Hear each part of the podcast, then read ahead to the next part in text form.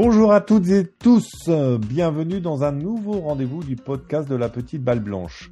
Sacré programme pour ce troisième épisode de 2023 où nous allons parler du second majeur de l'année avec l'US PGA Championship. Nous nous interrogerons ensemble sur le pourquoi du comment les Français ne progressent pas plus à l'échelle du golf mondial, même si Gurvann va nous expliquer le contraire. Nous aurons aussi Baptiste Delord qui viendra nous raconter comment cela se passe du côté du golf Marco Simone qui vient d'accueillir l'Open d'Italie et à quelques mois de la Ryder Cup 2023. Et on aura aussi un mot sur la Golfer's 2023 avec Marion Ricordeau qui va nous rejoindre dans quelques instants. Et on aura même un petit concours pour vous faire gagner un joli cadeau. Alors restez avec nous.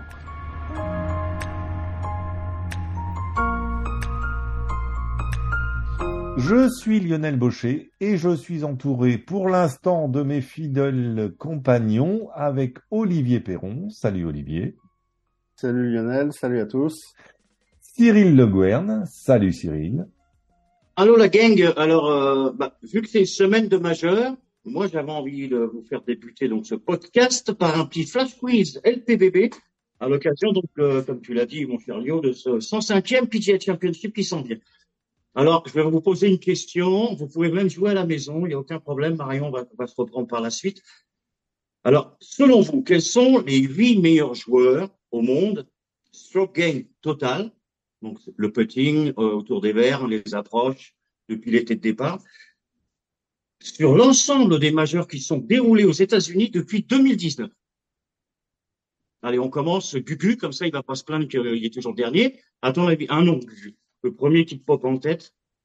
Scheffler. Alors, Scheffler, oui. Deuxième avec une meilleure marque pour lui. Donc, c'était au Masters, sa victoire en 2022. Avec 4,95. Lyon. Koepka. Oh, bien joué. Oui, parce que Koepka, malgré tout, il est quand même assez impressionnant. Évidemment, il y a eu le Masters, là, il finit T2, mais il y a eu surtout aussi sa deuxième place au Masters en 2019 avec 4,73. Donc, lui, il a une moyenne de 2,24 sur ses 13 tournois de gagner. Par tournoi, Rahm, je ne vous l'ai pas dit tantôt, qui est donc premier, à 2,49. Mais évidemment, si on reste jusqu'à 2017, ça fait 4 majeurs de plus pour, 3 de plus pour Koepka, donc il serait bien plus haut. OK, Olivier. Bon, j'ai failli dire Rahm, mais je vais dire McIlroy. Eh ben non, McIlroy est 7e. Il est 7e parce que lui, forcément, il a mangé un peu, Masters, le dernier. Il passe pas la coupure. Déjà, dans cette span de 13 tournois, il y a 2 fois qu'il manque pas le cut et il n'a pas gagné de majeur, vu comparativement à Rahm Scheffler. Et puis, après, on fera jouer Marion. Donc, je vais vous donner quand même vite fait, rapido, parce que… Attends, je vais faire Marion. Cam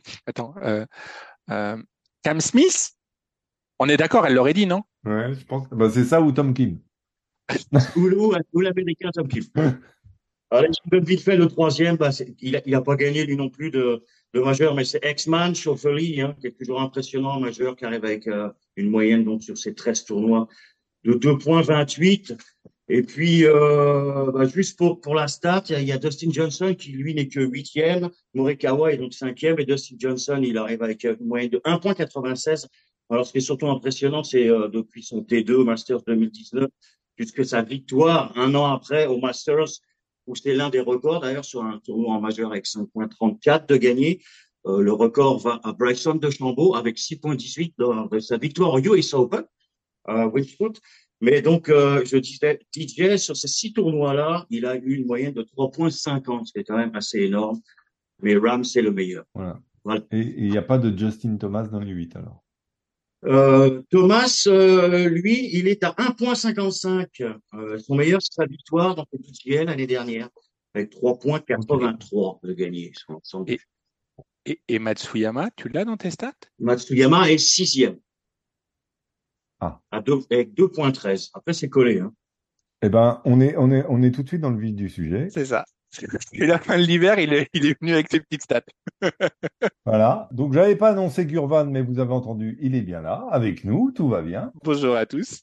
Marion, qui est en train de rentrer à vélo du golfe d'Étretat, va nous rejoindre.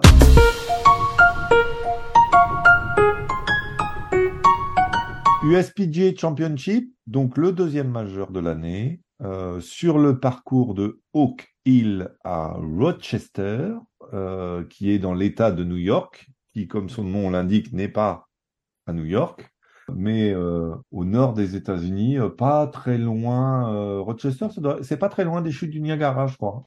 C'est à peine 5 heures et demie de route de Montréal.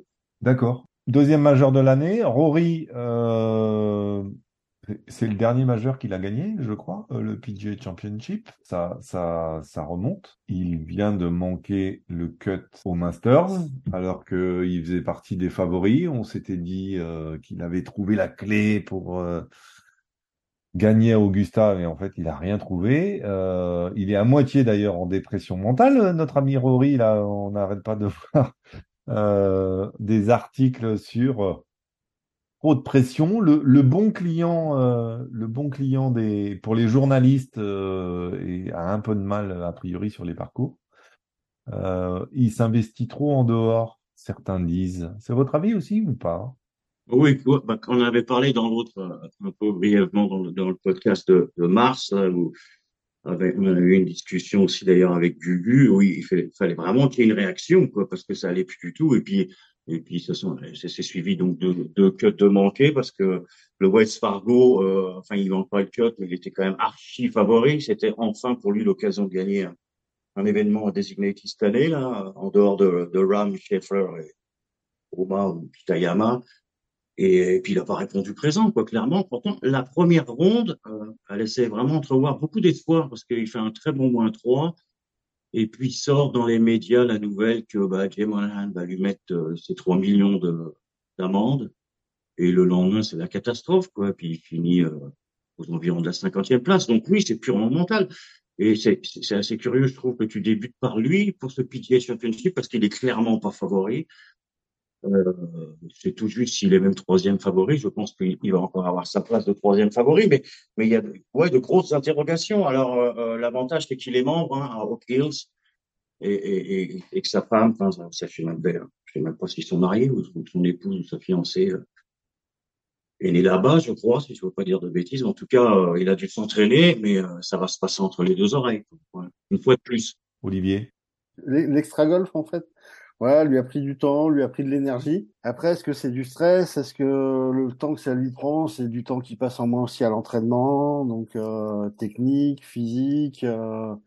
Donc, je pense pas que ce soit, que mental. Voilà, je pense c'est un ensemble. C'est un ensemble. Donc, je pense qu'il faut qu'il reprenne, le bon chemin, le bon chemin de l'entraînement et du bon entraînement, je pense. Et puis qu'il passe un petit peu moins de temps là sur l'extra-golf. Et puis, il répondra aux énormes attentes que nous avons tous avec lui. Gugu? Je sais pas quoi dire. C'est compliqué parce que pour moi, c'est la tête du fil du golf européen. Et il me semble être au 6e, 7e dessous. Voilà, j'espère et je veux croire que ça n'est temporaire, mais en fait, ça paraît con, mais j'ai l'impression que même au sein du PGA Tour, il s'organise tranquillement une sorte de combat entre Rahm et Rory. C'est-à-dire que souvent, en gros, ils ont parfois des propos antagonistes sur, par exemple, quid du livre, quid du classement mondial, etc., etc. Et même sur la réaction des Designated Event. Donc, je suis inquiet pour l'être humain qu'il est, mais ça, après, il est grand pour se reprendre, mais même si on a éventuellement la notion d'équipe, au niveau de la Ryder Cup. Voilà. Mais on a quand même plaisir à accueillir Marion qui vient. On expliquait à nos auditeurs que tu rentrais à vélo, donc on t'excusait, tout ça. Mais donc voilà, bienvenue Marion, bonjour. Bonjour, et malheureusement, je n'ai même pas l'excuse du vélo aujourd'hui, c'est juste que j'ai essayé de publier les résultats de la compète et j'y arrivais pas, donc je n'ai même pas fait ça pour faire du sport, c'est parce que je n'arrivais pas à publier les résultats de la compète du jour. Eh ben, on est content de t'accueillir avec nous. Alors, on avait débuté et on avait commencé à à parler du PGA Championship qui commençait cette semaine, avant de parler de l'autre grosse compétition de la semaine. La promotion de la Ligue Île-de-France ? Non, on ne parle pas de la promotion de la Ligue de l'Île-de-France, on parlera de la Golfer's 2023. Alors, parmi les favoris, toujours les mêmes, non ? Enfin, je ne sais pas, Rahm, Scheffler ou Scheffler, Rahm, ça se décide entre ces deux-là ou est-ce qu'il y a, il y en a pour vous d'autres, Cyril ? Oui, vous voulez que je vous présente un peu le parcours ? Voilà. De la semaine avant ? Exactement, on compte sur toi. Bon, bah, on va être sur un par 70, hein, donc c'est quand même pas souvent, ça va être assez compliqué. C'est 7300, je vous la fais en regard, hein, c'est plus simple pour moi. C'est quand même un terrain qui a subi de nombreux changements depuis l'ouverture en 1901 et la création par Donald Ross, qu'on connaît pas mal. Il y a Robert Trent Jones qui a modifié le terrain dans les années 60, Tom Fazio à 2 reprises, et puis Andrew Green qu'on connaît moins, mais qu'en fait... participer aussi à la rénovation de terrains, spécialement pour les majeurs. Lui, on pense à Inverness, où il y a eu 4 US Open, 2 PGA et la dernière Solheim Cup. On aura donc seulement 2 par 5 sur la carte, 615 et 625, donc ça va être compliqué à aller chercher ça en 2 coups. On a un finish avec 2 par 4 de plus de 500. Bref, ça va être un parcours très compliqué. On est clairement plus sur US Open au niveau... la préparation qu'un pitch d'hier, il y a 9 trous avec de l'eau. Donc, attention les doubles buggés. Moi, je pense que le score sera légèrement au-dessus du par le dimanche. Et moins 3, ça devrait être le top maximum. C'est pas mal ça. Et puis, allez, tiens, les dernières. Le record du parcours, c'est Jason Duffner, donc, dont il a gagné en 2013. Mais ça, c'était avant la dernière modification en 2019. Du tracé, c'est une fiche de 63. Et mon favori, pour rebondir là-dessus, ultra favori, c'est John Rahm, il n'y a pas photo. C'est le numéro 1 mondial en ce moment, au stroke gain total. Scheffler est pas loin, mais avec les problèmes de putt qu'il connaît encore cette semaine d'ailleurs au Texas, avec E.T. et Byron Nelson. Je pense que s'il ne retrouve pas le putter, il aura beaucoup de mal. Les greens vont être assez petits. Non, ultra favori, Rahm. Et si tu avais un deuxième favori, mais sans mettre Scheffler, ça serait qui ? Moi, je voyais Cameron Young parce que c'est le régional. Il est né pas loin, à 5 heures de route. Mais pareil, c'est les gros problèmes de putting en ce moment. C'est malheureux parce qu'il va falloir toucher les pistes. Là, les fairways, ça va faire mal. C'est du 4 inches de haut. On a déjà vu quelques images. Ouais, je voyais Young, mais sinon, mon petit chouchou, moi, depuis 2-3 semaines, c'est Thomas. J'aime bien la façon dont il revient et j'aimerais ça qu'il gagne encore Et ça ferait doubler là d'ailleurs, du coup. Oui, ça ferait doubler, ouais. D'accord. Mais il n'y aura pas trop de surprises, si vous voulez mon avis. Il n'y aura pas autant de joueurs du livre, par exemple, au Masters à la fin, aussi au classé. Je suis quasiment convaincu, donc... On n'en a que 3, il nous en manque 3 pour finir notre équipe fantasy quand même. Les coups au-dessus de 200 verges vont être importants, donc Finau aura sa carte à jouer. Si Finau nous sort un 4 jours comme au Mexico où il a ravagé même John Rahm, il va être capable.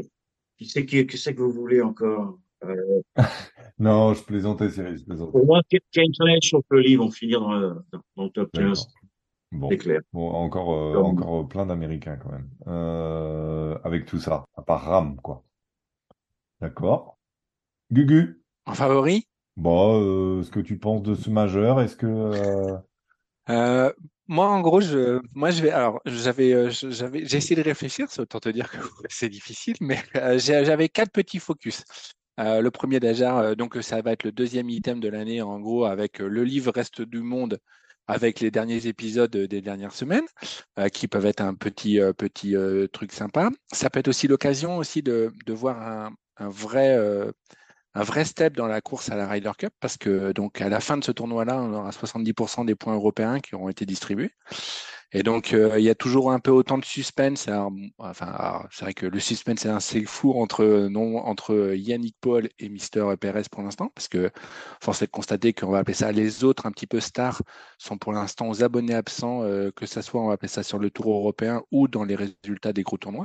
Je me disais aussi que c'était l'occasion de voir appeler ça la force des joueurs européens. Donc moi j'aurais bien imaginé, alors même si je sais que Fitzpatrick n'est pas l'homme le plus long du tour, mais je l'aurais bien imaginé comme un favori bistère, quoi. Enfin voilà, les deux devants sont toujours très très hauts, mais effectivement il a plutôt tendance à être assez bon au putting, à être assez droit sur les fairways, donc voilà. Et puis après, moi, c'était effectivement peut-être une caméra isolée sur notre ami Rory pour voir s'il arrive à se reprendre ou pas du tout. Et je vous avoue qu'effectivement, quand j'entends qu'il va falloir qu'il se concentre plus sur le golf et moins le hors-golf, quand je sais qu'à la fin de l'année va arriver la TGL et que c'est un petit peu quand même, on appelle ça une des figures de la TGL, là où c'est ça, voilà. Et je me demande si effectivement il va avoir encore du temps pour s'investir dans le golf et un peu moins sur le autre. Voilà, donc 4 petits focus. Après, je pense que voilà, je serais content de voir un vainqueur, mais dans l'esprit, je serais moins à regarder la tête du parcours pour être plus un petit peu sur mes petits trucs à moi. Et effectivement, je pourrais pas faire une fantasy 100% livre cette fois-ci, monsieur. Oh, il y a assez de joueurs quand même, non? Je sais pas, mais voilà. Certains préconisent effectivement qu'il faut garder leur pastille précieusement. Écoute, moi, on n'empêche. Enfin, le dernier Master, c'était pas si déconnant les résultats des joueurs du livre. Oui. Après, le Master, ça avait l'avantage de favoriser les joueurs expérimentés. Et il y a beaucoup de joueurs expérimentés qui sont sur le livre. Le fait d'être sur un parcours qui est un peu moins connu et moins joué par l'ensemble du champ, ça renivelle un peu tout ça. Olivier, je suis pas d'accord avec Cyril sur Rahm. Tiens, parce que le PGA c'est quand même, c'est un peu la chasse gardée des Américains quand même. Parce que il y a très peu de non-Américains qui ont gagné quand même depuis les années 60. Il a choisi plutôt des Américains, plutôt Tony Finau, et puis en outsider, en fait, comme j'ai regardé des épisodes là de Netflix, je vais prendre Joe Damon en outsider, qui est un gars quand même sympathique et que tout le monde trouve sympathique. Donc voilà, je pense pas qu'on va voir. J'aimerais l'optimisme, de Cyril ou de sur les Européens ou de Gurvann, mais pour moi, non, ça reste.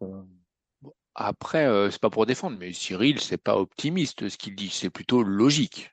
C'est-à-dire que, c'est quand même le mec qui aligne, on appelle ça. C'est-à-dire que il a quand même raté un cut une dernière fois, mais juste parce qu'il s'est fait mal au dos. C'est ça, si je dis pas de bêtises, où il s'était fait mal, voilà. Il avait participé à un tournoi, il s'est arrêté, mais le reste du temps, c'est vrai que, on va dire ça, Scheffler, Rahm sont les trucs probablement qui sont les plus logiques.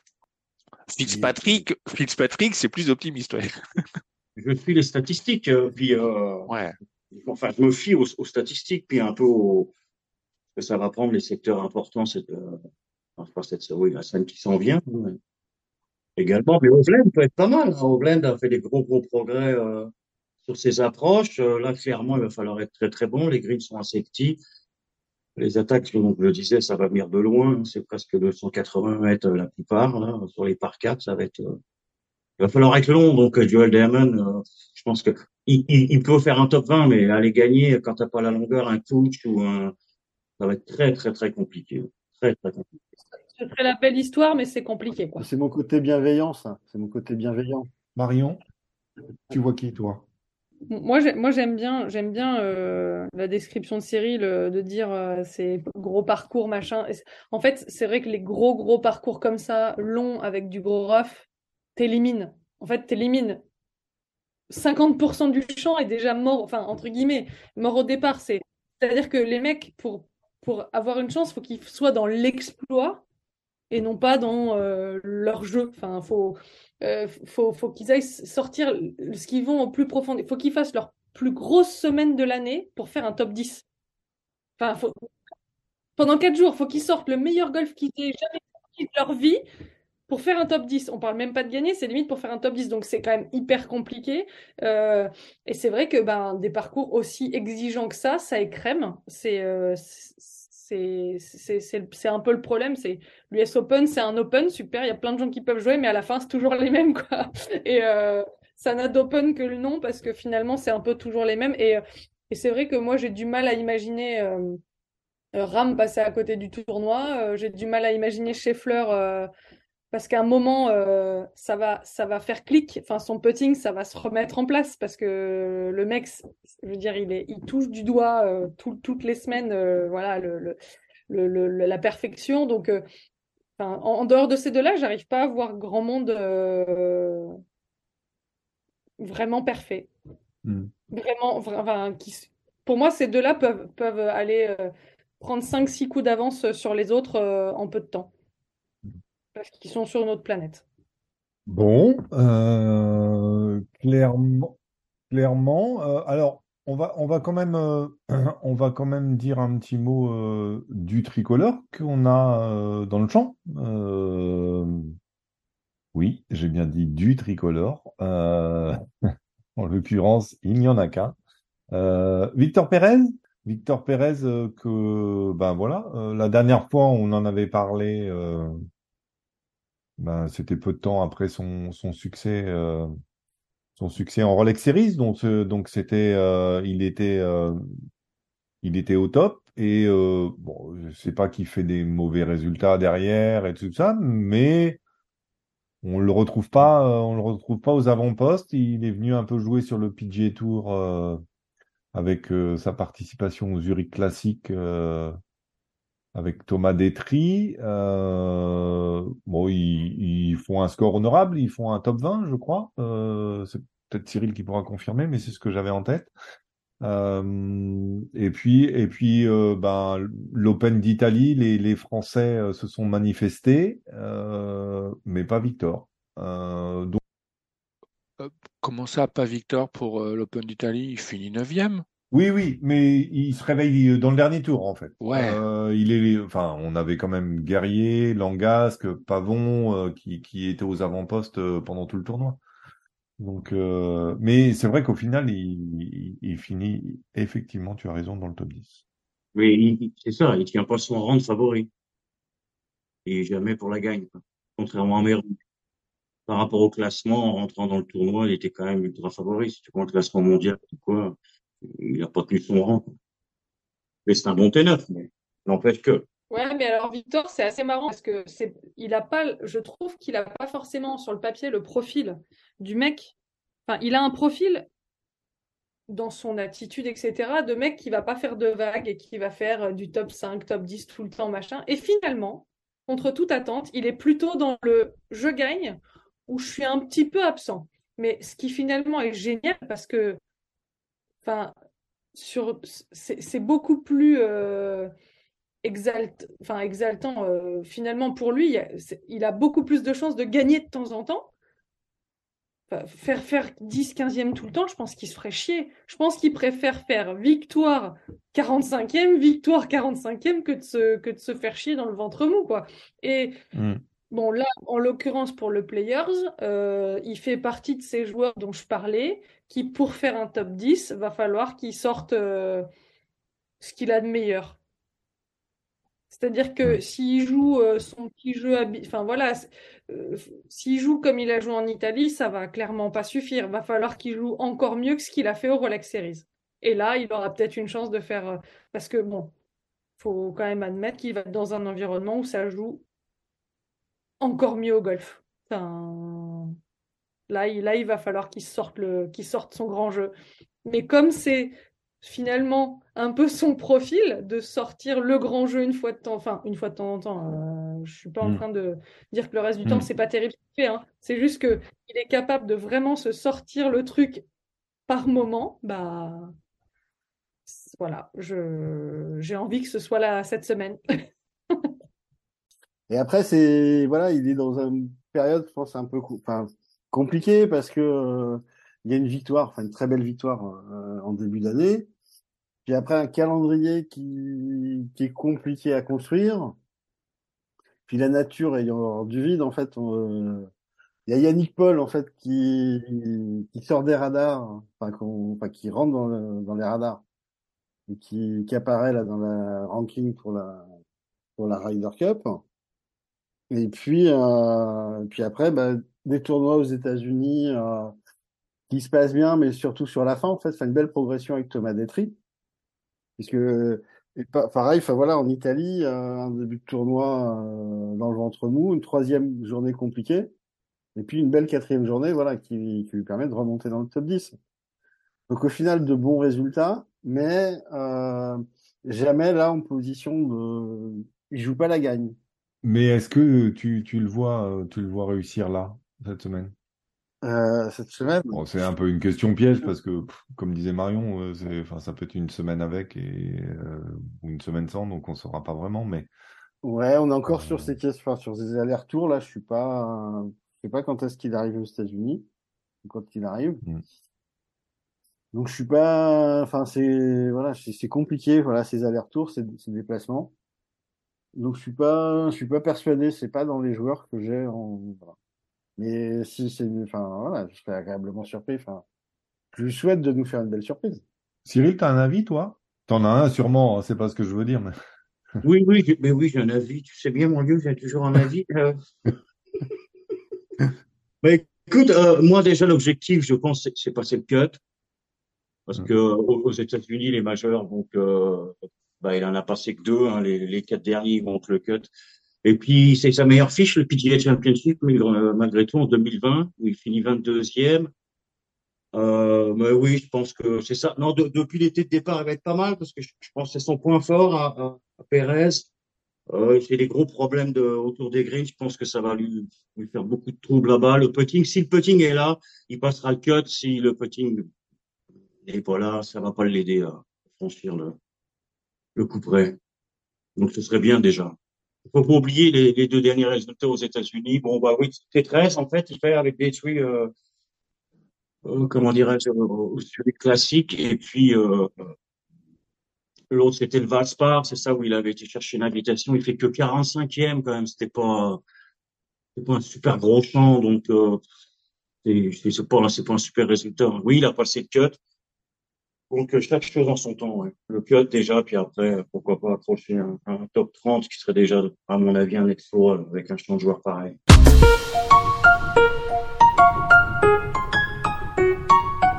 Alors, on va profiter, avant d'enchaîner sur nos autres sujets, on va profiter de la présence de Marion, parce que elle va peut-être pas rester avec nous toute l'émission, parce que il faut que Marion se repose. On a besoin d'avoir une grande Marion cette semaine, puisque a lieu la Golfer's. Alors la Golfer's, c'est l'équivalent féminin de la Gounouillou, pour ceux qui ne connaîtraient pas. Donc Marion, après avoir fait 2 éditions au micro, en tant que 3 en tant que commentatrice lors de la dernière journée, c'était essentiellement pour le site de la FF Golf, en fait, sur Facebook Live.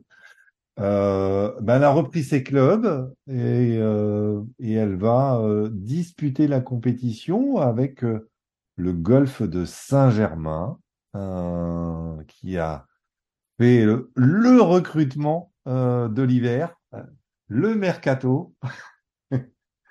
Alors Marion, comment tu te sens? Fébrile, excitée, impatiente? Ouais, excitée, impatiente, clairement. Ça fait 10 jours qu'on compte les dodos avec les filles, tellement on a hâte de se retrouver demain pour le tournoi. Non, je suis hyper contente parce que ça fait 3 ans que je les vois évoluer, toutes les équipes. J'arrive à chaque fois pour les phases de match-play. En général, j'arrivais le vendredi. Parce qu'en fait, la semaine se décompose de la manière suivante. On fait en général lundi, mardi, journée de reconnaissance. Mercredi, jeudi, 2 tours, un tour chaque jour de stroke play, et à partir de vendredi sont les matchs. Donc les 8 premières équipes jouent la victoire, donc quart de finale vendredi, demi-finale samedi et finale dimanche, et les 8 équipes de la 9e à la 16e place jouent les barrages pour tenter de se maintenir en première division. Donc évidemment, nous avons l'ambition avec mon club de jouer la victoire, et pour cette raison j'ai contacté la Fédé fin d'année dernière pour leur dire que je ne serais pas disponible pour les commentaires parce que je comptais bien être avec l'équipe en finale. Voilà. Et j'aimerais bien que cette année, ils commentent mon jeu et non pas que je commente celui des autres. Donc, on est super excités parce qu'on a, une équipe qui est vraiment propre, en plus assez hétérogène en termes d'âge. On est trois à avoir plus de 35 ans et 4-5 entre 16-17 ans et 20, je crois qu'elles sont 5 à avoir entre 17 et 21, donc c'est vraiment hétérogène. On a deux petits groupes d'âge, mais l'ambiance est super bonne. On s'entend bien, enfin il y a une belle harmonie, il y a pas, on est toutes à se pousser les unes les autres à performer, etc. Enfin, on a eu beau faire des compètes individuelles sur le même tournoi, on n'avait qu'une envie, c'était de voir les autres tout dégommer, donc c'était assez chouette. Enfin, franchement, c'était cool. L'ambiance est bonne. Et on est bien, voilà, on est bien entouré. Le coach Jean-Philippe Prince, notre capitaine Clémence, voilà. Enfin, on est comme des gamines prêtes à ouvrir les cadeaux de Noël. Seulement, faut sortir les clubs et mettre la balle dans le trou, quoi. Quel golf on va jouer, et en gros c'est un parcours qui, on va appeler ça, mais un petit peu qui favorisera un petit peu vos qualités, que ça soit petit jeu, driver ou choses comme ça. Alors, on joue à Omaha Beach. Faut savoir qu'à Omaha, ils ont 36 trous. Habituellement, les championnats se jouent sur le parcours de 9 trous qui s'appelle la mer et 9 trous le bocage. Et là, exceptionnellement, on joue 36 trous sur le manoir, donc l'autre parcours, qui est assez peu connu finalement parce qu'il n'y a pas la mer, etc. Et en fait, techniquement, il est, je dirais, presque plus intéressant que le parcours de la mer. Il envoie moins visuellement parce qu'on n'a pas, on surplombe pas la mer sur certains trous comme sur l'autre parcours. Mais finalement, nous, après tout, on vient pour jouer au golf et les coups sont super intéressants à jouer. Le parcours est un petit peu plus technique, un petit peu vallonné, mais franchement, ça va. Il y a 2-3 trous qui sont un peu casse-pattes, mais globalement, ça va. Il est plutôt court. Mais il y a quand même quelques trous qui nous imposent de pas taper le driver, donc l'un dans l'autre, ça rééquilibre un peu pour tout le champ de joueuses. Les filles plus courtes taperont peut-être bois 3 ou drive, et puis les autres taperont bois 3 ou hybride ou fer 4. Donc ça nivelle un petit peu tout le monde. Le petit jeu devra être affûté. Les greens sont plutôt petits, un peu pentus et tout. Donc le petit jeu devra être affûté. Et, je pense, nous, on a de la chance. Enfin, on a la chance dans l'équipe d'avoir des joueuses assez expérimentées, du fait qu'on soit 3 de plus de 35 ans qui jouent un peu, encore pas trop mal au golf. Et on a 3 filles qui sont dans l'équipe qui jouent aux États-Unis, donc qui jouent pas mal, bien en termes de jeu et en plus pas mal en quantité. Plus Carla de Troya qui est avec les équipes de France Girls, qui joue beaucoup, qui a l'habitude de jouer plein de parcours différents. On a une petite équipe qui sur le papier est propre. Voilà. Et donc là, vous êtes en gros, donc il y aura mardi et mercredi, c'est ça, il y aura 6 joueuses titulaires. Alors mercredi et jeudi. Ouais. Mercredi, jeudi, donc il y a 6. Nous, on se déplace. Je crois qu'on est 8 ou 9 joueuses. Non, 8 joueuses à se déplacer. On a donc 2 remplaçantes parce que mercredi, premier tour de stroke, et jeudi, deuxième tour de stroke. Seulement 6 joueuses jouent. Les 5 meilleurs scores sont retenus. C'est pareil pour les 16 équipes. Et évidemment, la composition des équipes se fait entre guillemets un peu au dernier moment, c'est-à-dire que si on a une qui est un petit peu en dedans, qui a quoi que ce soit, on prévoit de faire jouer un certain nombre de joueuses, mais il n'y a rien d'annoncé à l'avance. Donc, si le lendemain le capitaine ou le coach a besoin de changer, ça peut se faire. C'est pas nécessairement les 6 joueuses qui jouent le premier jour qui joueront aussi le deuxième jour, ça peut changer. Et après, au niveau des matchs, donc pour les phases pour les quarts, demi et finale, en fait, ça se décompose de la manière suivante. Il y a 2 doubles le matin et 5 simples l'après-midi. Donc, en fait, c'est une semaine qui peut être assez intense parce que quand on part avec assez peu d'effectifs, on peut faire reco lundi, reco mardi. Donc, moi, en l'occurrence, c'est pas mon cas, mais les filles de l'équipe, pour certaines, ce sera le cas. Donc, on a déjà 2 parcours lundi, mardi. Il peut y avoir Un troisième parcours le mercredi pour le premier tour de stroke. Un quatrième parcours le jeudi pour un deuxième tour de stroke. Et après, on peut enchaîner avec 2 matchs par jour si on va jusqu'en finale. Donc, pour une joueuse un peu en forme, ça peut faire 10 parcours joués dans la semaine si elle fait tous les matchs, tous les strokes, toutes les recos. Donc, c'est une semaine assez épuisante, mais qui en même temps, oui, on sait qu'on va être fatigué, mais on a tellement d'adrénaline. Enfin, moi, je sais que j'ai du mal à dormir depuis quelques jours parce que je pense qu'à ça et que j'ai qu'une envie, c'est d'être là-bas. Et en fait, je vais survivre toute la semaine à l'adrénaline, quoi. Par contre, je pense qu'au moment où on va perdre ou au moment où ça va s'arrêter, qu'on gagne ou qu'on perde, mais quel que soit le moment où ça s'arrête, le ballon de baudruche va se dégonfler. Je pense qu'il ne faudra pas me parler pendant 48 heures, quel que soit le résultat. Qu'on aille jusqu'au bout en gagnant ou pas, je pense que là, il me faudra 2 jours pour m'en remettre. Bon, alors, hormis le fait que c'est une compétition qui n'est pas pour les joueurs du livre, hein, parce qu'avec 10 tours dans la semaine... on les aurait perdus, les pauvres garçons. Alors, je regardais un peu le palmarès quand même. Donc, c'est 67, la dernière victoire du golf de Saint-Germain. Hein. Ça commence à faire, hein, 1960. Oui, mais... Non, mais si.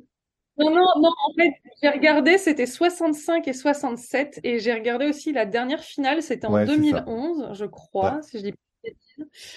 Oui, j'ai regardé parce qu'en fait j'avais envie de m'inspirer. C'est des choses du club que j'apprends progressivement parce que je suis arrivée récemment. Elles ont gagné les filles ont gagné la Kotna, c'est la même compétition mais pour les plus de 25 ans. Je crois qu'elles l'ont gagnée il y a 3 ans ou quelque chose comme ça. Mais c'est vrai que la Golfer's, donc toute catégorie d'âge confondue, elles l'ont pas gagnée depuis des années. Après, il faut aussi dire que Saint-Germain, c'est pas le club qui recrute le plus. Aussi, et ça évidemment ça joue parce que c'est pas un club qui va trop chercher de joueuses. Là en l'occurrence il y a eu 2 nouvelles recrues dans le club cette année, c'est pas le club qui est allé les chercher, c'est nous qui sommes allés toquer à leur porte, que ce soit Pauline Colonneau ou moi, on est toutes les 2 venues frapper à la porte de Saint-Germain, c'est pas eux qui sont venus nous chercher, c'est pas leur politique d'aller recruter des joueurs pour les équipes, donc ils sont flattés je pense comme tout club, de voir des joueurs qui veulent venir chez eux, mais eux, ils ne seraient pas venus nous chercher. Donc, voilà, c'est aussi, quand on a ce genre de politique de pas d'essayer de former ses joueurs, etc., forcément, c'est pas toujours facile, mais non, nous, on aime bien l'intention de remédier à ces résultats. Mais oui, de toute façon, une série s'interrompt toujours en général, donc... et ça sera la première fois que ça se joue à Omaha aussi. Si le calendrier, le palmarès que j'ai sous les yeux est correct, sachant que la compétition est souvent gagnée par un club parisien, RCF La Boulie étant le tenant du titre. Je crois que sur les 40 dernières années, à part Toulouse en 2020 et Val-Escure en 2019, ça a toujours été un club parisien, Saint-Cloud, Paris Country Club, La Boulie, ou Saint-Nom-la-Bretèche, je crois. Voilà, c'est entre ces clubs-là. Donc, on sera ravis de voir écrit 2023 golf de Saint-Germain. On a décidé qu'on aurait... on est pour le golf féminin, mais on a décidé qu'on soutiendrait une équipe, de toute façon, et que ça serait ça. Vas-y, rajoute un peu de pression, pour être sûr. Bon, c'est gentil. Après, c'est... Omaha, c'est pas hyper loin de Paris ou des gens qui sont dans l'Ouest, donc c'est aussi une compète qui est assez sympa à venir regarder. Chaque année, il y a un petit peu de spectateurs, alors plus ou moins suivant la région. Mais c'est vrai que c'est une compète qui peut être sympa à venir suivre. Après, c'est une ambiance très différente des compétitions en individuel parce que c'est vrai que les joueuses passent pas trop de temps avec les autres, c'est très groupe, les joueuses sont entre elles passent pas trop de temps avec les autres, mais c'est assez chouette à regarder. En plus, c'est vrai que les joueuses sont en tenue d'équipe, donc on identifie les joueuses à leur couleur de pantalon ou de polo ou de casquette ou de machin, c'est assez sympa de voir cette ambiance. Donc si vous avez l'occasion de prendre une petite journée, c'est un week-end de 4 jours pour certains, donc si ça vous dit d'aller voir du golf un peu sympa, c'est quand même le haut niveau du sport par équipe féminin français, donc Ouais, amateur évidemment, donc c'est voilà, c'est assez chouette. Il y a globalement des grosses équipes. Si vous êtes nantais, je suis sûre que vous aurez envie d'encourager l'Île d'Or qui est le petit poussé qui vient de monter. Non mais voilà, il y a aussi de belles histoires à suivre, hein, parce que voilà, c'est un petit club qui était en 3e div il n'y a pas si longtemps et qui monte et qui se retrouve en Golfer's. Donc si vous êtes nantais, je sais que ça fait un petit peu de route, mais voilà, pourquoi pas envisager de venir encourager le club de chez vous, parce que c'est chouette et que franchement les supporters, ça peut faire des étincelles, ça peut vraiment porter une équipe. Non, le golf de l'Île d'Or a déjà prévu, hein, son bataillon de supporters, hein, pour aller y porter une jeune équipe. Hein, voilà. Je termine la page de promo. Donc, on est à 35 minutes à l'ouest de Caen. Voilà, pour ceux qui ne voient pas où c'est. On est en bord de mer. Donc, si jamais tu es un peu passionné par l'histoire, un truc comme ça, genre 39-45, débarquement, blabla, tout ça, tu as des super vues. Si tu ne connais pas ou si tu cherches Doc, D'#HOA, où tu verras plein de petits trucs, etc. Bref, si tu es passionné, un peu de golf, un peu de. Si tu aimes aller à la plage, bon, c'est les plages normandes, mais bon, c'est la plage quand même. Et si éventuellement tu es passionné d'histoire, bref, tu as tout un flingue. Voilà. Et sur Caen, il y a beaucoup d'offres. Voilà. Exactement. Et puis en plus, c'est le PGA Championship, donc avec les 7 heures de décalage, c'est que le soir, donc vous avez le temps d'aller la journée à la Golfer's. Et Marion dédicace les balles à tous les fans de LPPB. Après, c'est parti. Hein, pas pendant c'est parti, mais après c'est parti. Voilà.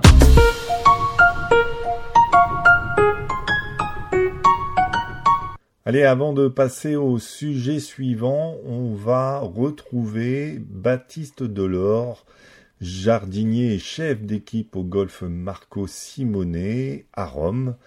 Le golf qui a accueilli l'Open d'Italie il y a quelques jours et qui sera l'hôte de la Ryder Cup 2023, fin septembre, début octobre. Salut Baptiste. Bonjour Lionel. Alors ? Comment s'est passé cette Open d'Italie ? Écoute, à merveille, hein, c'était le 3e. On savait ce qu'il fallait faire et ce qu'il ne fallait pas faire. Donc, Tout s'est très très bien passé. On a eu des nouveaux volontaires. Donc, c'était la 3e vague, entre guillemets, pour tester nos volontaires pour la Ryder Cup. Pour savoir ceux qui allaient faire l'affaire et ceux qui n'allaient pas faire l'affaire. Ouais. Donc là, maintenant, on a notre groupe. Et puis, il nous reste 4 mois et demi à peu près. À travailler durement pour préparer le terrain et puis après arriver à cette Ryder. Qu'est-ce qu'il reste à faire sur le parcours ? S'il reste des choses à faire encore ? Non, il reste rien à faire. Maintenant c'est de l'entretien basique. On fait du petit top dressing sur les greens, on fait nos petites aérations, nos tontes. On a eu une petite frayeur juste avant l'Open, à 2 semaines de l'Open. En fait. Pour tous ceux qui ont suivi, à Marco Simone, on a du passe-palom sur les fairways. Donc c'est une graminée bien spécifique, des coins un peu chauds, entre guillemets, donc sud de la France, sud de l'Italie, etc. Mmh. Où est-ce qu'il fait chaud ? Et en gros, cette graminée sort de dormance mi-avril à peu près, début avril, mi-avril. Mmh. Et tant qu'on n'a pas de nuit chaude, elle pousse pas. D'accord. Et donc l'Open d'Italie, c'était la première semaine de mai. Et à 2 semaines, 10 jours, le passe-palom, il était un peu, il tirait un peu la gueule, entre guillemets. Mmh. Donc on a eu de la chance, il est sorti de dormance, on a eu des nuits chaudes, 1 semaine et demie juste avant l'Open, donc tout est sorti nickel chrome. Mmh. On a eu beaucoup, beaucoup de chance. Enfin, la nature nous a gracieusement donné ce qu'elle avait à donner, entre guillemets. Donc non, on a eu une petite frayeur, mais ça allait. Donc maintenant, c'est tonte, entretien basique, et voilà. Il y a eu des échos des joueurs un peu sur le parcours et tout ça ? Des échos... tout le monde adore, forcément. Tout le monde adore. Est-ce qu'il y a quelqu'un qui dira ce qu'il n'a pas aimé, etc. Je pense pas. Maintenant, on a rendu un parcours cette année pour l'Open, là, vraiment top niveau, très très proche de celui pour la Ryder. Mmh. Donc tout le monde était content, on a eu tous des bons retours, que ce soit joueurs, que ce soit les organisateurs de l'European Tour, etc. Donc pour l'instant, tout est ouvert. Et est-ce que le rough, par exemple, il était à hauteur de Ryder Cup ou il sera un peu plus épais ou... Il me semble que c'est hauteur Ryder Cup. D'accord. Il me semble. Hein. D'accord. Peut-être que j'espère que je dis pas de bêtises, mais on était à 80 mm, il me semble. Mmh. Et ça sera hauteur Ryder Cup. Et qui est très dur à jouer parce que je l'ai joué vendredi. Ouais. Je l'ai joué vendredi et ouh là là, quel enfer. Quel enfer. Il faut être sur les fairways, quoi. Ouais, vaut mieux être sur les fairways, mais bon, c'est pas facile. Non, c'est pas facile. L'équipe de Marco Simone, donc sur l'entretien du parcours, ça sera combien de personnes à la Ryder Cup alors ? On est une équipe de 18 personnes à l'année.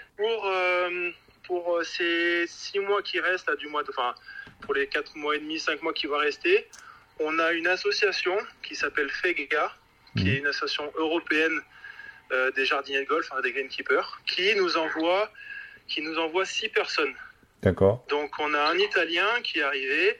On a un Suédois qui est arrivé, on va avoir un Irlandais, un Français, et il va rester encore 2 postes à pourvoir. Donc avec cette association, c'est elle qui gère tout, les logements, etc.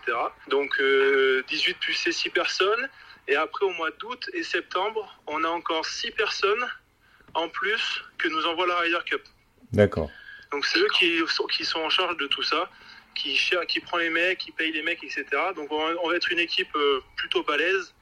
Les 3-4 derniers mois, là, ces 3-4 derniers mois, on va avoir une équipe vraiment balèze. Ça va être vraiment cool. D'accord. Comme ça, parce qu'on va faire de la tonte tous les jours. Tout ce qui est fairway rough, on tombe tous les jours. Comme ça, ça va éviter d'avoir des déchets. On va les ramasser, on va bien les souffler. Les bunkers, on va pouvoir les faire tous les jours. Il y a tout l'entretien que font un golf normal, tout ce qui est tonte, etc. Là, aujourd'hui, on pourra le faire. On va pouvoir se permettre de tout faire. Et tous les jours, avec tout le monde qu'on va avoir. Donc c'est vraiment cool. Et vous craignez quelque chose l'été, par exemple, un été super chaud et tout ça, ce sera pas un problème là, non, parce qu'on a des graminées pour ici en Italie, donc la chaleur, on n'en a pas vraiment peur. La seule chose qui pourrait être un peu catastrophique, c'est d'avoir les restrictions d'eau. Ouais.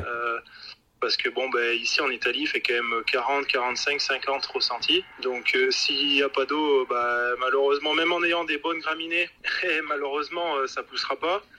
Et il restera août, il fait très chaud, et septembre, il commence à faire un peu plus frais, mais il fait quand même encore 25, 30 degrés. Donc c'est impossible de récupérer un parcours qui n'a pas eu d'eau. Mais ici en Italie, ils sont pas du tout penchés là-dessus encore. Donc des peurs, non, sincèrement, des peurs, non. Bon. Non. Oui. Le seul chose qui nous manquait encore aujourd'hui, c'était le personnel. Mais il arrive au fur et à mesure.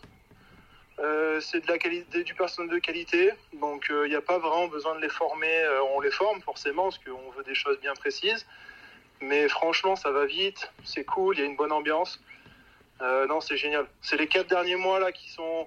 Tout le monde est un peu excité. Tout le monde est un peu... stressé aussi à la fois parce qu'on se dit putain il va y avoir quand même 100 volontaires qui vont arriver, plus notre équipe de 40 mecs, donc pour nous qui sommes un peu responsables de l'équipe, etc., ça fait un peu peur d'avoir tout ce monde qui arrive. Ouais. mais c'est génial, on les connaît déjà, comme j'ai dit avant, c'est du côté humain et je pense que ça sera la plus belle expérience de ma vie du côté humain, parce que les mecs ils arrivent une semaine et c'est tellement quelque chose d'intense qu'on crée des liens ultra rapidement. Et après, on ne se lâche plus, on s'écrit des messages. « Qu'est-ce que tu penses de ça ? Qu'est-ce que tu penses de ça ?» Donc, c'est vraiment une super expérience côté humaine. Génial.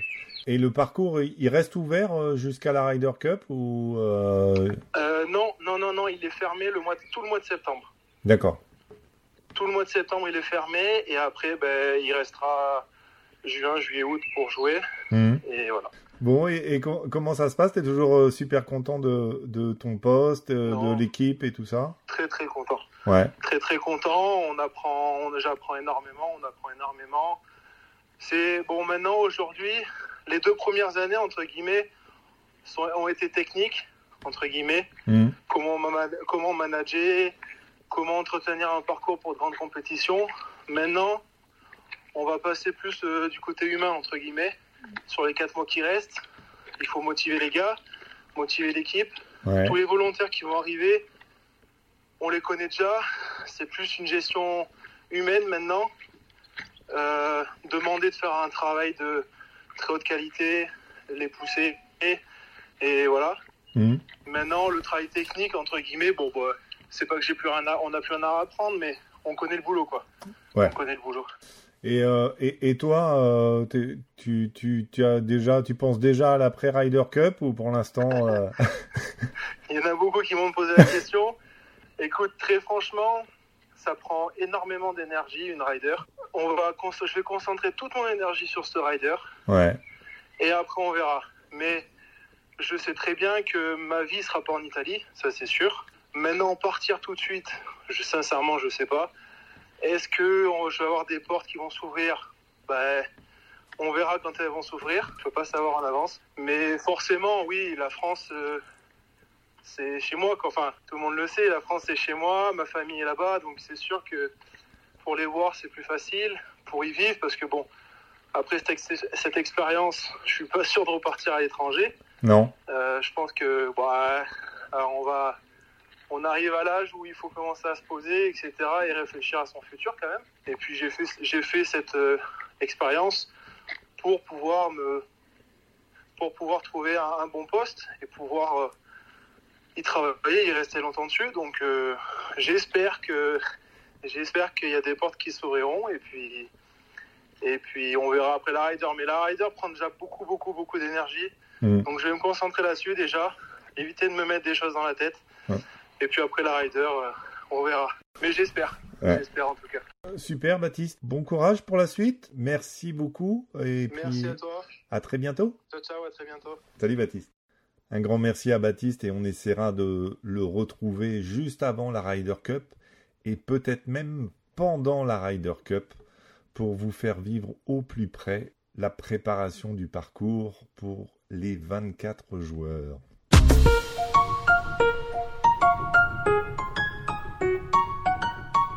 Alors, on va enchaîner avec un petit mot sur les Français.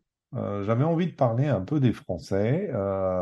On a eu Romain Langasque et Julien Guerrier qui se sont illustrés le week-end dernier en jouant tous les deux en dernière partie. Voilà, ils peuvent bien jouer, mais il peut y avoir un joueur qui joue mieux qu'eux. En l'occurrence, ça a été Adrien Meru qui a été meilleur que ce jour-là, le dimanche, pour l'emporter. Mais je regardais un peu les chiffres et je me suis amusé à regarder notamment les victoires françaises chez les garçons au cours de ces dernières années. Depuis 2018, on est à 7 victoires qui sont réparties sur 5 joueurs. Sur les 5 années d'avant, de 2013 à 2017, on avait 11 victoires réparties sur 7 joueurs. Et sur les 5 années encore qui précèdent, de 2008 à 2012, on avait 10 victoires, avec une année à 0 en 2010, réparties sur 7 joueurs. Et c'est pas tant le fait que les Français gagnent ou pas, c'était est-ce que vous avez le sentiment que les Français progressent au niveau du golf mondial à l'échelle globale. On l'a dit, on n'a qu'un Français encore cette année au PGA Championship. On a quand même vu des années où on en avait 3.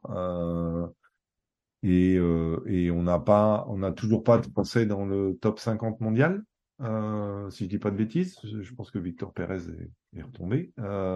Et il est même le seul du top 100 mondial, Gugu. Ah ouais. Je vais tout de suite te donner la parole parce que tu vas être le premier à me contredire. Non, pas contredire quand même. Quoique j'affirme rien, je pose juste la question, est-ce que on progresse vraiment depuis 15 ans? On n'avait pas de Français au Masters, on en a qu'un au PGA Championship, je sais pas si on en aura à l'US Open. On sait que bon, le British en général, on en a toujours un peu plus du fait que c'est un tournoi qui se déroule en Europe. Et qu'il y a pas mal de qualifications, mais ton point de vue? Alors, à ce moment précis, j'aimerais être pris d'amnésie, en fait. C'est-à-dire que comparé par rapport à 15 ans, c'est trop compliqué. On a eu des joueurs en Ryder Cup. On compare avec probablement un temps où en fait presque Thomas Leveille était encore un bon joueur. Où on avait, comment il s'appelle, un certain Victor, mais pas Perez. Et en fait, on fait peut-être une comparaison, peut-être par rapport à la meilleure période qu'ait connue le golf français. Donc, je vais essayer d'oublier, on appelle ça cette tranche-là, et juste me baser sur, on appelle ça les épisodes récents. Donc oui, il est difficile dorénavant pour les joueurs français de progresser parce qu'il y a eu une réforme assez importante du classement du calcul mondial et qui fait que de toute manière, en gros, Victor avec une victoire comme il a eu cette année serait probablement aux alentours du top 50 mondial avant réforme et que maintenant, en fait, il n'est qu'aux alentours du top 60 mondial. Et qu'en conséquence de quoi, la quasi-totalité des joueurs qui ne jouent que sur le tour européen par choix ou parce que, ben, en fait, ils n'ont pas le niveau, ils n'ont pas encore eu la possibilité d'aller sur le PGA Tour, eh ben, le défi devient très, très, très compliqué pour pouvoir accéder au PGA Tour, là où sont les points mondiaux, et donc là où, en gros, tu peux progresser. Moi, si j'essaye, on appelle ça d'essayer de relativiser, le début de saison me semble être bon, la fin de saison dernière me semble être... ça montait un bon trend. Là, à l'heure actuelle, les topics qui me rassurent sont le fait qu'on a 4 joueurs en ce moment dans le top 20 de la Race to Dubai. Donc, on a Perez qui est 3e, on a Langasque qui est 14e, Rosner qui est 16e et Julien Brun qui est 20e. Donc, ça veut dire qu'on a quand même des indicateurs sur une demi-saison qui ne sont pas si mauvais. On a un Victor Perez qui donc a été aux alentours du 40e mondial, on va dire ça à la louche, et ensuite qui est en ce moment en 65e mondial, mais par le fait que de toute façon il n'a pour l'instant pas de critères pour vous jouer aux États-Unis et que tant que ça ne sera pas le cas, eh ben, de toute façon il galérera. Donc, c'est un certain emprunt de fatalisme, mais de positivisme, où grosso modo, en fait, c'est pas la fête, mais je trouve qu'on est plutôt mieux. La seule chose, c'est qu'il va falloir que la génération qui est passée avec Lorenzo Vera, les Hébert, les Havray, les Jacquelin, etc., arrive à être vite remplacée par des Lacroix, par des Co, pour pouvoir espérer qu'effectivement les victoires ne s'appuient pas sur 2 joueurs, mais sur 4 ou 5 ou 6 ou 7. Je vais passer la main à Marion, parce que Marion va pas pouvoir rester avec nous toute l'émission. Il faut qu'elle fasse dodo, mais on ne voudrait surtout pas te pénaliser pour la compétition quand même. Non, mais ton avis, Marion, quand on sait que on a eu quand même quelques résultats en grand chelem il y a Jean Van de Velde, évidemment, si on veut se faire du mal, mais on se souvient aussi de Grégory Havray à l'US Open qui est quand même qui perd aussi en play-off si je me trompe pas contre McDowell. Ou en tout cas d'un coup, si c'est pas ça. Thomas Levet qui a toujours le meilleur résultat au Masters avec T13. Est-ce que là ça fait quand même longtemps que vibrer avec un Français au niveau mondial. La dernière fois c'était évidemment il y a le Rolex Series avec Victor Perez qui vient de gagner cette année évidemment, mais c'est sans doute Dubuisson au match-play face à Jason Day, en fait. Oui, en fait, au niveau mondial, clairement, les Français peinent un peu. On va parler vraiment que du golf masculin, parce que ce n'est pas du tout caché. Oui, bien sûr. Mais voilà, sur le golf masculin, oui, ça pêche un peu plus, clairement. Mais comme dit Gugu, en fait, en Europe, les Français, la France est vraiment une grosse nation en Europe. On le voit... Encore en Italie, ça envoie, mais il y a une sorte de cap qui passe pas. Ça va pas plus loin.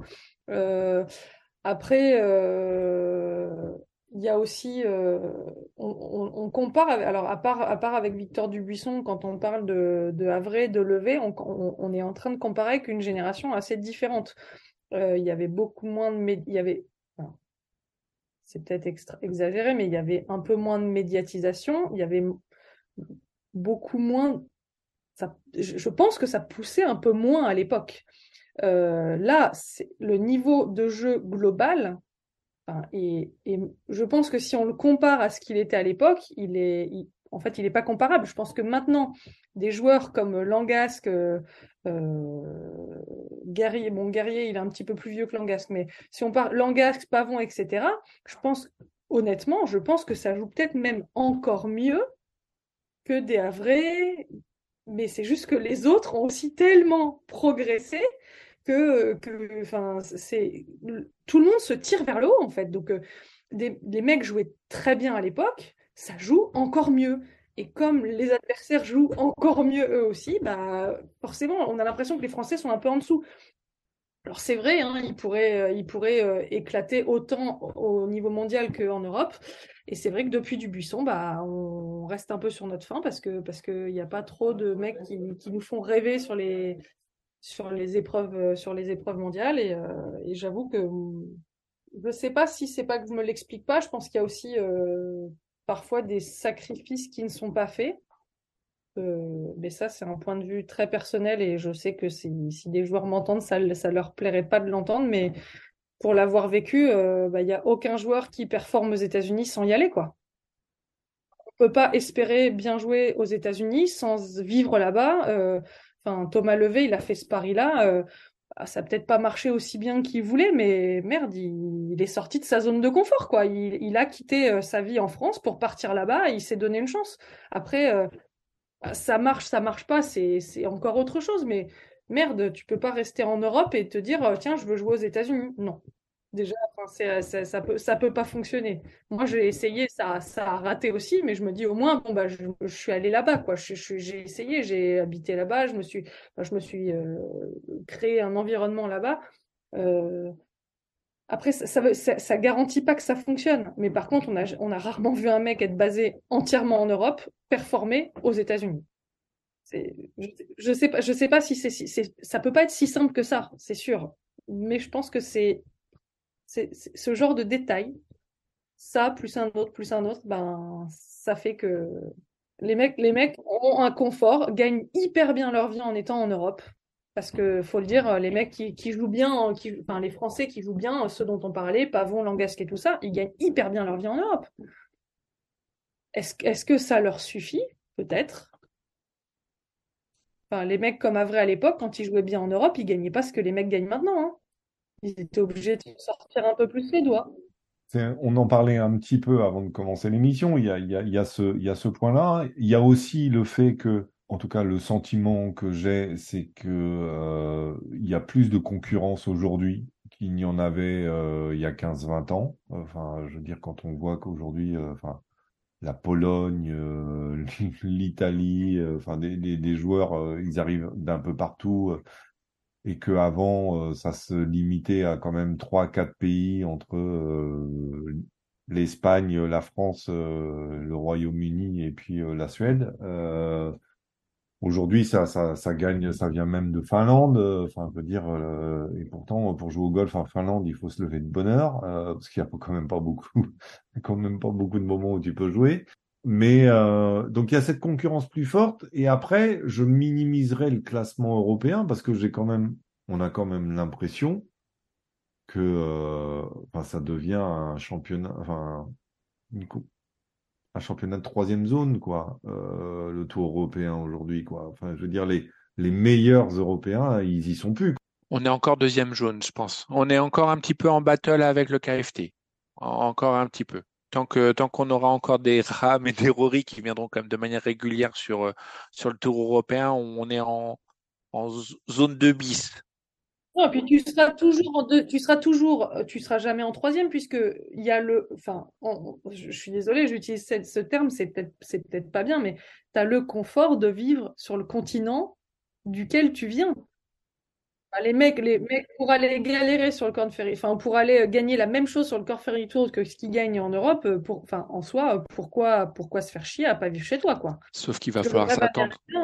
Il va falloir s'attendre probablement à ce qu'un jour ou l'autre, en gros, les sponsors se disent aussi que face à la qualité des champs, il est absolument nécessaire de distribuer moins d'argent. Ouais, parce que, enfin, moi je veux bien que, voilà, DS doit être très content en ce moment d'être sponsor de l'Italie, mais quand tu vois la qualité du champ qu'il doit y avoir, sauf erreur de ma part, aucun joueur du top 50 mondial, aucun. Je pense qu'à un moment ou à un autre, les mecs vont se dire, ok, ça vaut peut-être pas 4 ou 4 millions et demi de price money, quoi. Donc là, à l'heure actuelle, effectivement, on est en zone 2. 1,5, on va dire ça comme ça, mais c'est vrai que si les sponsors décident de mettre des choses en disant relation avec l'argent versus relation avec la qualité du champ, on va passer probablement à la hauteur du compte Ferry, voire un peu plus bas. Et après j'arrête, hein, mais en ce moment il y a un Chinois qui est limite 223e mondial qui a possiblement gagné un tournoi du PGA Tour, ce qui montre effectivement qu'en gros tout est en train de péter à tous les niveaux, quoi. Après, je ne suis pas forcément d'accord avec ça parce que le lien à l'argent dans les médias, etc., faut pas oublier que tant que tu auras des tournois du PGA Tour télévisé, tu n'auras pas le Conferry télévisé parce que c'est à la même heure et donc tu ne pourras pas avoir les deux en même temps. L'European Tour, il reste valorisé puisque c'est à des horaires qui ne coïncident pas avec le PGA Tour, donc tu peux diffuser les deux sans que ça bouffe l'un ou l'autre. Il y a aussi ça, et ça a une énorme valeur marchande, entre guillemets. Le Camp de Ferry Tour, comment tu pourrais passer du Camp de Ferry Tour plutôt que de l'European Tour, vu que ce ne sera pas du live, parce que tu ne vas pas passer du Camp de Ferry plutôt que du PGA Tour? Je suis d'accord, mais dans l'esprit, je pense qu'à mon avis, Canal va finir par dire baissons le prix en fait, des retransmissions télé, parce qu'en fait, en gros, limite, j'aurais aussi du beau spectacle à aller voir la promo Île-de-France aux boucles de Seine. C'est ça le truc. En fait. C'est-à-dire qu'à un moment ou à un autre, les mecs payent une dotation. Si effectivement tu sais que 3 fois dans l'année ou 4 fois dans l'année, tu vas avoir Rory ou John qui seront présents pour pouvoir niveler le niveau, bah, voilà. En janvier, tu paieras cher parce qu'il y a des tours et des tournois où il y a plein de thunes. Et puis fin d'année, parce qu'il y a un peu d'EP World. Mais sinon, en gros, voilà. Allez, j'arrête. Ouais, alors on va juste faire un petit coucou, un petit au revoir à Marion qui nous quitte et puis ben à bientôt Marion. Bonne soirée les garçons. On croise les doigts pour toi cette semaine. Merde Marion. À très bientôt, bonne soirée, bon courage. Alors, bonne semaine. Puis, à très bientôt, on t'embrasse. Ciao.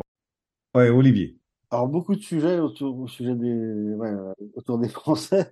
Comme le disait Gurvann, ouais, un bon début, enfin avec 4 Français là qui ont assuré leur carte pour l'année prochaine. Il y en a 3 qui sont pas très loin avec Sordet, Guerrier, Pavon. Là on a Lorenzo Vera qui est plutôt en forme en ce moment, donc c'est bien. Et puis après bah ça se traduit pas effectivement dans le classement mondial avec le nouveau système de points, mais enfin après ça se voit pas non plus pour les autres en fait puisque je regardais là Yannick Paul, Valimaki ou Alexander Björk, classement mondial, ils sont 104e, 198e et 121e. Au niveau mondial, c'est comme les Français. Tout le monde là, il y a une sorte de plafond. Enfin, le PGA a mis une porte d'entrée, enfin une porte qui est fermée à double tour autour du classement mondial. Donc il va sanctionner tous les joueurs. Enfin voilà du DP World Tour. Donc ça, c'est un vrai sujet, je pense, sur la question des points, l'attribution des points. Et puis après, sur les Français, bah, bonne saison. Moi, je reste toujours, en fait, sur cette saison, une saison un peu charnière, enfin, un peu clé, qui était 2019, qui est, on a des victoires, enfin, on passe pas très loin de belles victoires comme Hébert, on a Lorenzo Vera qui joue avec John Rahm, finale à Dubaï de mémoire. Et puis après, il y a une année Covid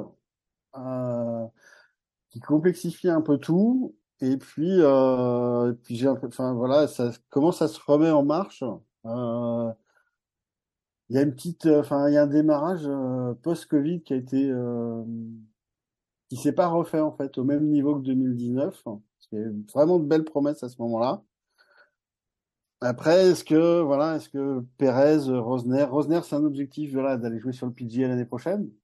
Il n'est pas, il est dans son objectif, là, je pense, d'avoir une place parmi les 10. Je trouve que Rosner, à le niveau, Langasque, en 2016, il était 7e mondial amateur, il a joué le Masters en tant qu'amateur. Il était vraiment pas loin la semaine dernière. Donc je sais, il y a un petit, voilà, il y a un petit truc, il y a un petit déclic. Si on l'avait, ça serait, ça se saurait.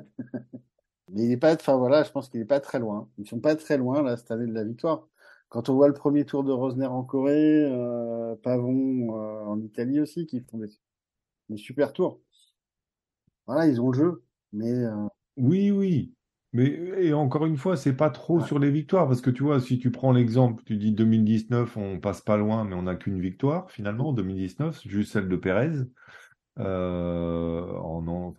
première en Écosse sur le Dunhill, et en 2020, année du Covid, on en a 3 quoi. Donc, mais c'est pas tant sur les victoires, c'était plus une remarque sur la progression au niveau mondial, le fait de se retrouver avec peu de Français dans les majeurs,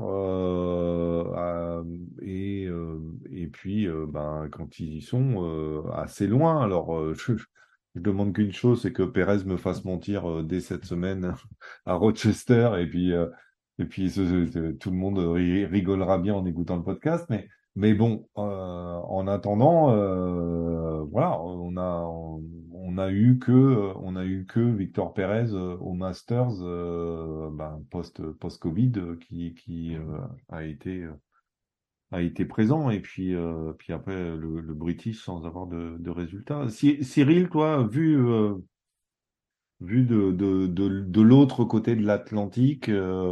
Quand on voit les Canadiens, ils placent aussi régulièrement des joueurs quand même. Vu de ma fenêtre, oui. Si on veut parler de progression, je pense que la progression est tellement, il y a pas photo. La progression, pardon, du Canada est assez époustouflante, hein, aussi bien chez les hommes, surtout chez les hommes, mais même chez les femmes, que du côté français, il y en a 6 par exemple, tu vois, au PGA. Dès cette semaine des Canadiens, donc il y a 3 victoires déjà dans la saison sur le PGA. Mais dans l'ensemble, c'est pas évident de pas rebondir à chaque fois sur le côté victoire. Moi, c'est ça. C'est pour ça que mon point de vue général, c'est décevant. Je veux dire, quand tu parles de progression, comparativement, justement, tu peux regarder à l'Allemagne ou la Pologne, il y a 15 joueurs, mais Finlande ou d'autres nations comme ça. Européenne, j'attends plus de victoires, mais ça fait plaisir parce qu'il y a beaucoup de monde. Moi, je pense que c'est ça qui manque, quoi. Ouais. Moi, je suis déçu. Je suis déçu qu'il n'y ait pas plus de victoires, que ça gagne pas la semaine dernière, par exemple, quand t'as 2 Français en dernière partie. Ça arrive, mais forcément, c'est le golf. Mais j'aimerais avoir plus de victoires parce qu'il y a une belle équipe, hein. Des beaux joueurs, mais bon. Ouais, puis on parlait de génération, enfin Gugu parlait de génération, c'est vrai que les joueurs qui sont là aujourd'hui sont plutôt plus proches des trentenaires que de la vingtaine, ouais. donc c'est bien ça quoi, des trentenaires, et en fait dans ceux qui, on n'a pas de jeunes qui sont déjà au niveau de l'élite en fait, et on a des jeunes qui arrivent derrière, qui peuvent s'illustrer sur le Challenge Tour ou Co peut-être. Ouais.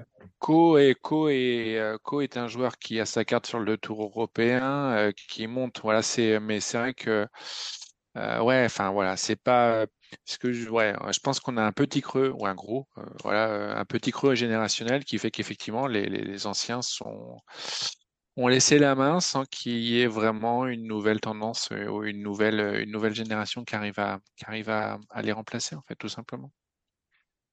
Avec typiquement Benjamin Hébert, où effectivement il pouvait sembler normal et raisonnable de croire qu'il puisse conserver sa carte sur le Tour européen, ce qui n'a pas été fait, d'un Lorenzo Vera, ce qui n'a pas été fait, et ce qui fait qu'effectivement on se retrouve déjà dans un champ où c'est déjà pas la joie, avec en plus des joueurs qui peut-être ne gagnaient peu ou pas, mais qui en plus effectivement enlève deux ou trois personnes des potentiels top joueurs, quoi. Et on les remplace par des jeunes joueurs qui ont probablement un appétit gigantesque, mais qui pour l'instant manquent tout simplement d'expérience. Il faut apprendre à jouer des parcours, un peu comme Victor, il faut apprendre à jouer lorsqu'il peut, à jouer sur le PGA Tour, et puis découvrir des nouveaux parcours, des nouveaux designs, et puis se faire tranquillement son expérience, quoi. Sauf qu'on est dans un monde où il faut pas aller tranquille, il faut réussir à découvrir tout vite, tout très vite. À suivre. La saison, on a eu que un majeur. Le deuxième va se jouer, donc on verra d'ici là. Pour les qualifications de l'US Open, il y a des tournois, il y a toujours un tournoi de qualification en général en amont de l'US Open. Ouais, c'est demain. C'est demain. Ouais, c'est d'accord. Donc... J'ai pas la liste, mais il y a 10 Français qui sont inscrits. Donc, voilà, on va souhaiter. On va souhaiter d'en avoir le maximum. On sait que The Open, on en aura sans doute un peu plus en général. On est souvent sur les 3 ou 4. Et puis de toute façon, ça ne s'arrête pas à 2023. Hein. C'est évident qu'il y a les années d'après, 2024, 2025, mais des fois, on se languit un peu. C'est notre côté fan impatient qui fait que on aimerait vibrer, parce que aussi supporter qu'on puisse être d'un Rahm ou d'un McIlroy ou ce genre de garçon, c'est pas la même chose quand c'est un Français qui arrive au bout et qui va loin, forcément. Il est quand même sûr, c'est que vu la tendance à l'heure actuelle, et sauf vraiment un truc de dingue, c'est-à-dire que la réforme du PGA Tour, la réforme du classement mondial est entérinée, et qu'il va falloir s'attendre à ce que les impacts soient encore plus importants l'année d'après, puisque évidemment le champ européen va baisser en qualité et en classement mondial, donc ramener moins de points, au nouveau tournoi. Voilà, donc soit il y a une mobilisation, on appelle ça des top stars européennes, américaines, c'est-à-dire des Hovland, des Rory, des Rahm, qui mettent beaucoup de temps et d'implication à leur détriment pour venir plus souvent soutenir leur tour. Mais si c'est pas le cas, il va falloir attendre à avoir de pire en pire, quoi. C'est-à-dire que voilà, la victoire au DS Open ramenait l'équivalent de 20 points de mémoire, c'est-à-dire l'équivalent de ce que gagnait n'importe quel tournoi il y a 2 ans du Tour européen. Et l'Open de France, il n'y a pas si longtemps ça, valait 40 points mondiaux. Là, le DS de la semaine dernière, 20. C'est clair. Et puis avec le fait que si les 10 meilleurs joueurs du Tour, même si on ne connaît pas encore vraiment la catégorie qu'ils auront et tout ça, mais si à chaque fois les meilleurs partent et ce qu'on leur souhaite réussisse, ça va être... ça sera un beau nivellement par le bas. Voilà, ouais. Ça va forcément être compliqué. En attendant, on va attendre que Michou nous trouve quelque chose pour redorer le blason du circuit européen, qui de toute façon n'est même plus européen puisqu'il s'appelle DP World Tour. Et qui est dans un excellent état selon ses propres propos. Ouais, voilà, exactement. Voilà, il n'a jamais été aussi strong. Bon, eh bien voilà. Alors si j'avais une petite chose avant de conclure et de vous laisser, chers amis, j'avais un petit concours pour vous, mais qui n'est pas pour vous les chroniqueurs, mais pour vous les auditeurs et auditrices. Oui, maintenant nous pouvons dire les, car on sait qu'ils sont au moins 3. J'ai un autre podcast, pour ceux qui ne savent pas, qui s'appelle Parlons Golf, dans lequel je reçois des gens de la filière business, un peu plus B2B, on va dire, même si l'épisode à sortir mardi, donc il sera peut-être ce mardi 16 mai, c'est avec Damien Cuillery de Hello Birdie. Donc voilà, et j'avais enregistré un épisode avec Patrick Bédier, qui est un auteur qui écrit des livres et qui a écrit des livres sur le golf et qui vient de sortir un nouveau livre en fin d'année dernière qui s'appelle Mulligan, une seconde chance. Et donc, avec Patrick, on a décidé de proposer ce livre à toute personne qui nous donnera, via les réseaux sociaux, Alors, une personne qui sera choisie parmi les bonnes réponses, évidemment. On va pas faire à tous ceux qui ont la bonne réponse, à moins que Patrick veuille dédicacer tous ses livres à ces gens-là. Mais par défaut, on va dire au moins un, en nous donnant le nom de son premier roman sur le golf.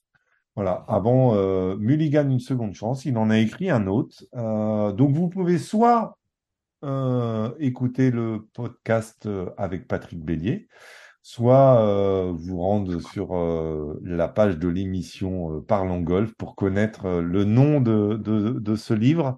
Et puis voilà, vous nous répondez via Twitter, via Facebook, via mail, comme vous voulez. Et puis parmi toutes les bonnes réponses, on fera un tirage au sort et on enverra, Patrick enverra ce livre au gagnant ou à la gagnante.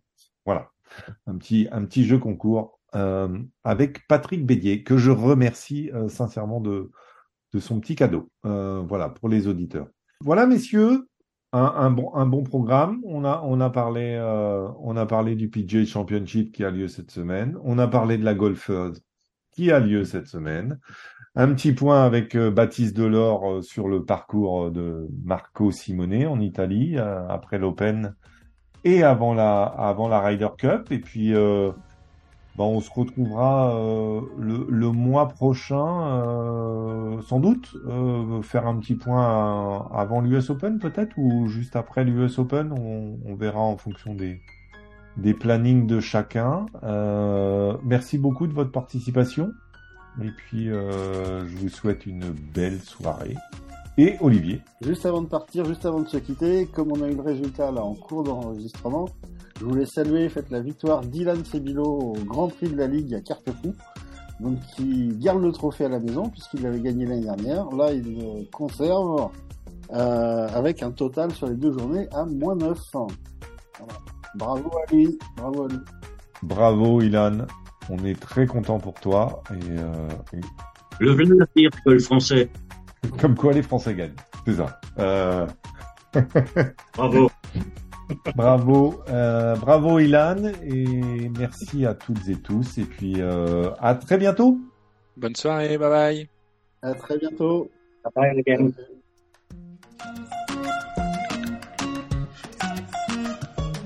Et merci à toutes et tous de votre écoute. Je tenais à créditer la musique utilisée dans le générique de ce podcast. Il s'agit du groupe Le Gang qui interprète Anita Latina. Si vous avez aimé cet épisode, je vous invite à le noter positivement et à le commenter sur votre plateforme de podcasting préférée. Vous pouvez également retrouver tous les épisodes précédents du podcast LPBB et de sa version junior sur le blog directement petiteballeblanche.com. À très bientôt.